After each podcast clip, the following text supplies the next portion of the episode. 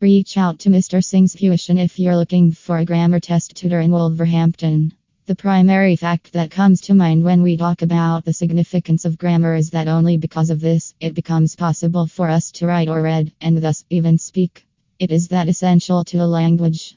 Grammar helps us put a label on the kinds of words ampersand word groups that make up statements in any language, not just English. To talk about how words and sentences are formed and denote types to words ampersand word groups is what knowing grammar is about. Moreover, this knowledge offers an opportunity to delve into the human mind and its complex mental capacity. At a more subtle level, it helps us learn what makes stories and essays precise and exciting.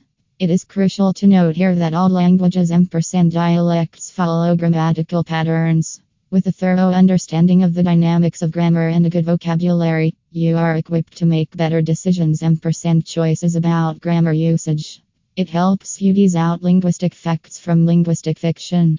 That being said, reach out to the expert tutors at Mr. Singh's Tuition if you want to hire a grammar test tutor in Birmingham for your child.